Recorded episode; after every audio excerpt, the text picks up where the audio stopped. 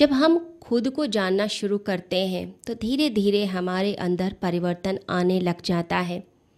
और कोई दूसरा व्यक्ति हमारे बारे में जान सकता भी नहीं है, क्योंकि वो बाहरी रूप से हमें जान पाएगा। हमारा जो गूढ़ परिचय है, वो हम स्वयं ही दे सकते हैं।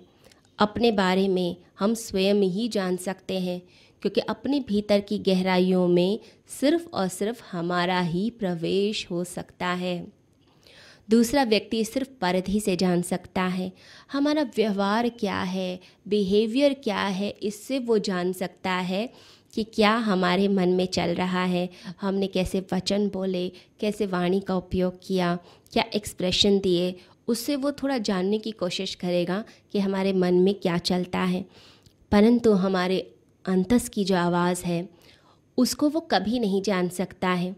हम क्या कर रहे हैं? दूसरा व्यक्ति ये पकड़ सकता है, परंतु हम भीतर से क्या हैं, ये वो नहीं बता सकता है।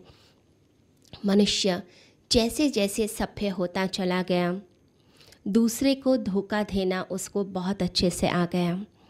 वो अपने इमोशंस को, अपनी भावनाओं को, चेहरे के हाव भाव को, वो सबको नियंत्रित कर लेता है। हर व्यक्ति ने बहुत मेकअप अपने चेहरे पर लगा रखा है, बहुत एक्टिंग सीख ली है, सब कुछ भीतर दबा लेता है। आपका जो आचरण है और जो आपका अंतकरण है, उसमें भेद दिखाई देता है। बर्नाड शाह को एक बार आदिवासियों